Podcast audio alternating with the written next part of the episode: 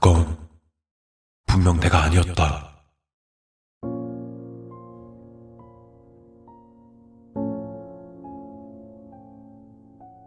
거울 속 나에게 이질감을 느낀 건 정확히 3일 전부터였다. 매일 아침마다 샤워를 하던 나에게 있어 이런 느낌은 지옥이나 다름없었다. 샤워를 할 때마다 어디선가 나를 바라보고 있는 느낌이 강하게 들었다. 그 느낌을 따라 시선을 돌리다 보면 어느새 내 시선은 거울로 향했고 거울 속에 나와 지금의 나는 눈이 마주친다. 거울 속 씻고 있는 내 눈을 바라보면 눈이 마주치는 건 어찌 보면 당연한 일일지도 모른다. 하지만 여느 때와는 확연히 달랐다. 지금 내가 바라보고 있는 상대가 내가 아니라는 생각이 들자 샤워기를 붙잡고 있는 손이 미사에게 떨려왔다. 공포였다. 나는 거울 속의 내가 내 자신이 아니라고 판단했다. 그건 분명 내가 아니었다.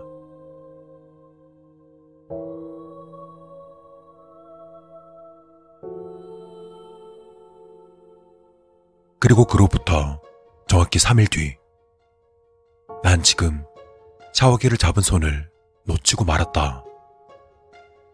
지난 날과 같이 난 샤워를 하며 그것을 쳐다보고 있었고, 녀석 또한 날 바라보고 있었다.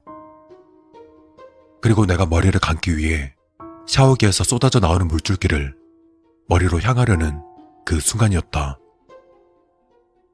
물줄기는 머리를 타고 흘러 내 시야를 완전히 가리려던 그 순간 거울 속 그것의 표정이 변했다. 머리에서 흐르는 물줄기처럼 그것의 눈에서는 눈물이 흐르고 있었다.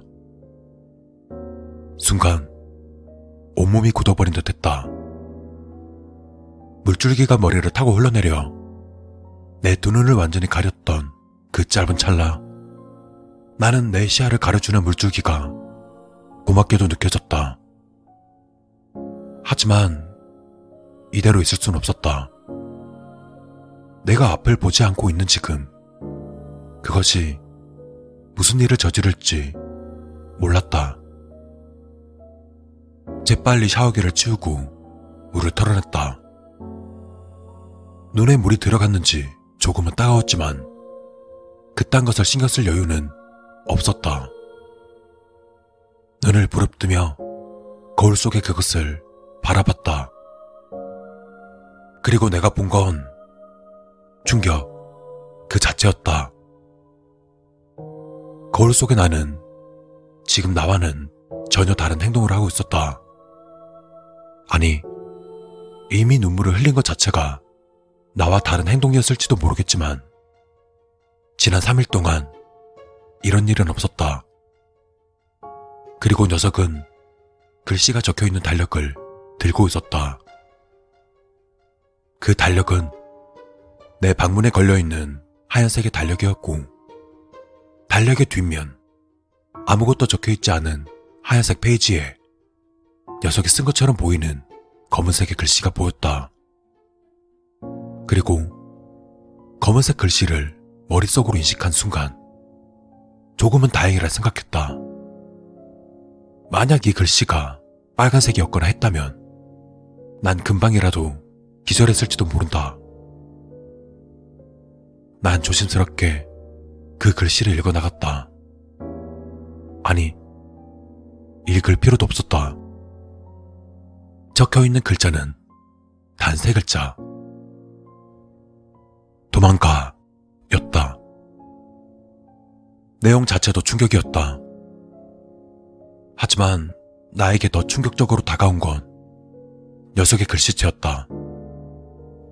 그 글씨체는 내 글씨체와 완전히 똑같았다. 내가 아니라고 판단했던 그것이 정말 나였단 말인가? 머리를 부여잡고 그것이 아니 거울 속 내가 들고 있던 달력을 보고 있던 내 눈에 이상한 게 비쳤다. 이번엔 녀석이 들고 있던 것이 아니었다. 바로 거울 속 녀석의 뒤에 비친 또 다른 그것.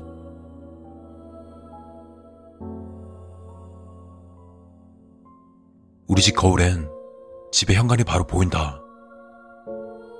세면대에 서서 거울을 바라보면 거울의 오른쪽에는 화장실의 뒤쪽에 자리 잡고 있는 현관문이 비추는데 지금 녀석의 뒤에 자리 잡고 있는 그 현관문의 문이 스르르 열린 것이다. 난 그대로 얼어붙고 말았다. 뭐라고 말할 수가 없었다. 거울 속으로 내가 살고 있는 거울 속 우리 집의 현관문을 열고 들어온 건 전혀 모르는 사람이었다. 남자의 왼손에는 회를 뜰 때나 필요할 법한 회칼이 들려 있었다. 아니, 거울로 비춰졌으니까 오른손이다.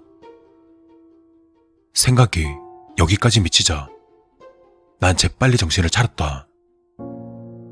지금 저게 거울 속이 아니라 현실에서 벌어지는 일이라면 엄청난 공포가 내 온몸을 휘감았다. 화장실 바닥이 미끄러웠지만 그런 걸 신경 쓸 여유가 없었다. 재빠르게 화장실 밖으로 머리를 내밀곤 우리 집의 현관을 바라보았다. 안도의 한숨을 작게 내쉬었다. 그러다 문득 거울 속의 상황이 궁금해졌다. 고개를 돌리자 거울 속의 그것도 안도의 한숨을 내쉬고 있었다.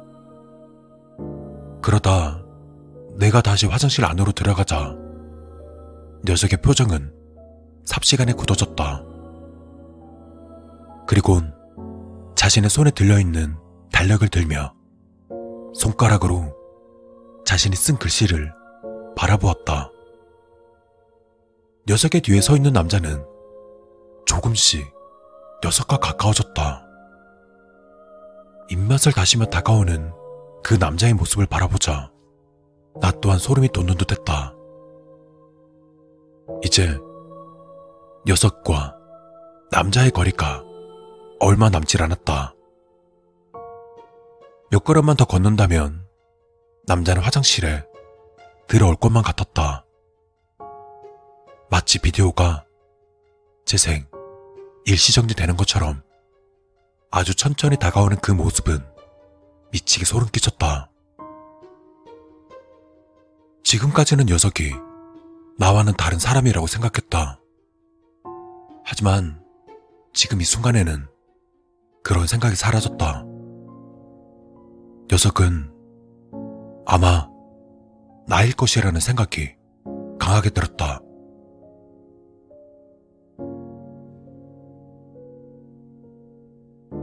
난 재빨리 화장실에서 뛰쳐나왔고 내 방으로 향했다. 책상 서랍을 뒤져서 나온 검정색 유성 매직을 들고 재빨리 쓸만한 종이를 찾았다. 고개를 이리 돌리고 저리 돌려도 마땅한 종이가 보이지 않자 방문에 걸려있는 달력을 뜯어내서 화장실로 뛰어오며 글씨를 적었다. 재빨리 화장실로 달려온 나는 거울을 향해 내가 들고 있는 달력을 꺼내들었다. 내 달력에 적혀 있는 글자는 다름 아닌 도망가 이 세 글자였다. 내가 쓴 달력을 바라본 녀석은 아무런 표정도 짓지 않은 채 손에 들려있던 달력을 놓쳤다. 자신 앞에 놓여있는 거울에 비친 자신의 등 뒤를 봤기 때문인가? 도망치기에 너무 늦을 만큼 남자는 가까이 있었다. 그리고 거울 속 내가 뒤돌아보는 그 순간 남자는 손에 들려있는 커다란 회칼을 휘두르기 시작했다. 아무런 말도 할 수가 없었다. 거울 속에 내가 살해당하는 현장을 그대로 목격했다. 그것도 바로 앞에서 중간에 끼어있는 거울이라는 경계만 없었다면 불과 몇 걸음밖에 되지 않는 거리였다. 순간 벙쪄있던 머릿속이 다시 원래대로 돌아왔고 난 연신 토악질을 해댈 수밖에 없었다. 목구멍이 쓰라려왔다. 거울 속 자신이 살해당하는 현장을 지켜본 사람이 이 세상에 나 말고 또 있을까? 만약 있다면 그 사람도 이런 기분을 겪었을까?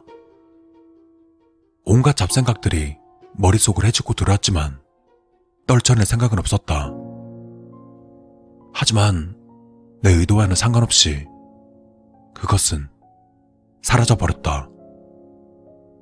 고개를 숙이고 토악질을 해대던 내 그림자만이 어둡게 비추던 땅이 나 이외에 내가 아닌 또 다른 그림자를 비쳤기 때문이다.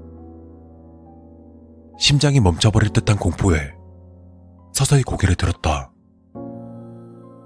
그곳엔 그 녀석이 서 있었다. 거울 속 나를 무참히 살해하던 그 남자.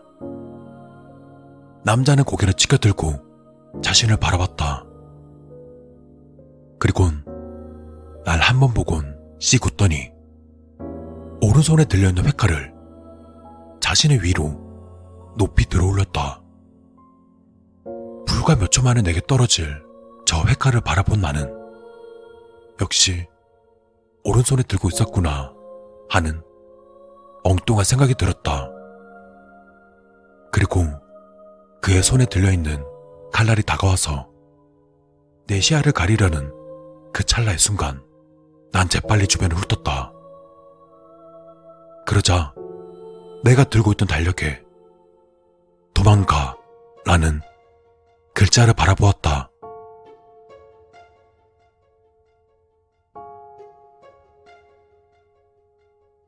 깨달았다. 거울 속의 저 녀석은 바로 나였다. 그것도 현재의 나. 자신과 똑같은 달력에 똑같은 글씨체로 쓰여진 도망가 라는 글자를 들고 있는 날 바라본 녀석도 마지막 순간에 이런 생각을 했을까?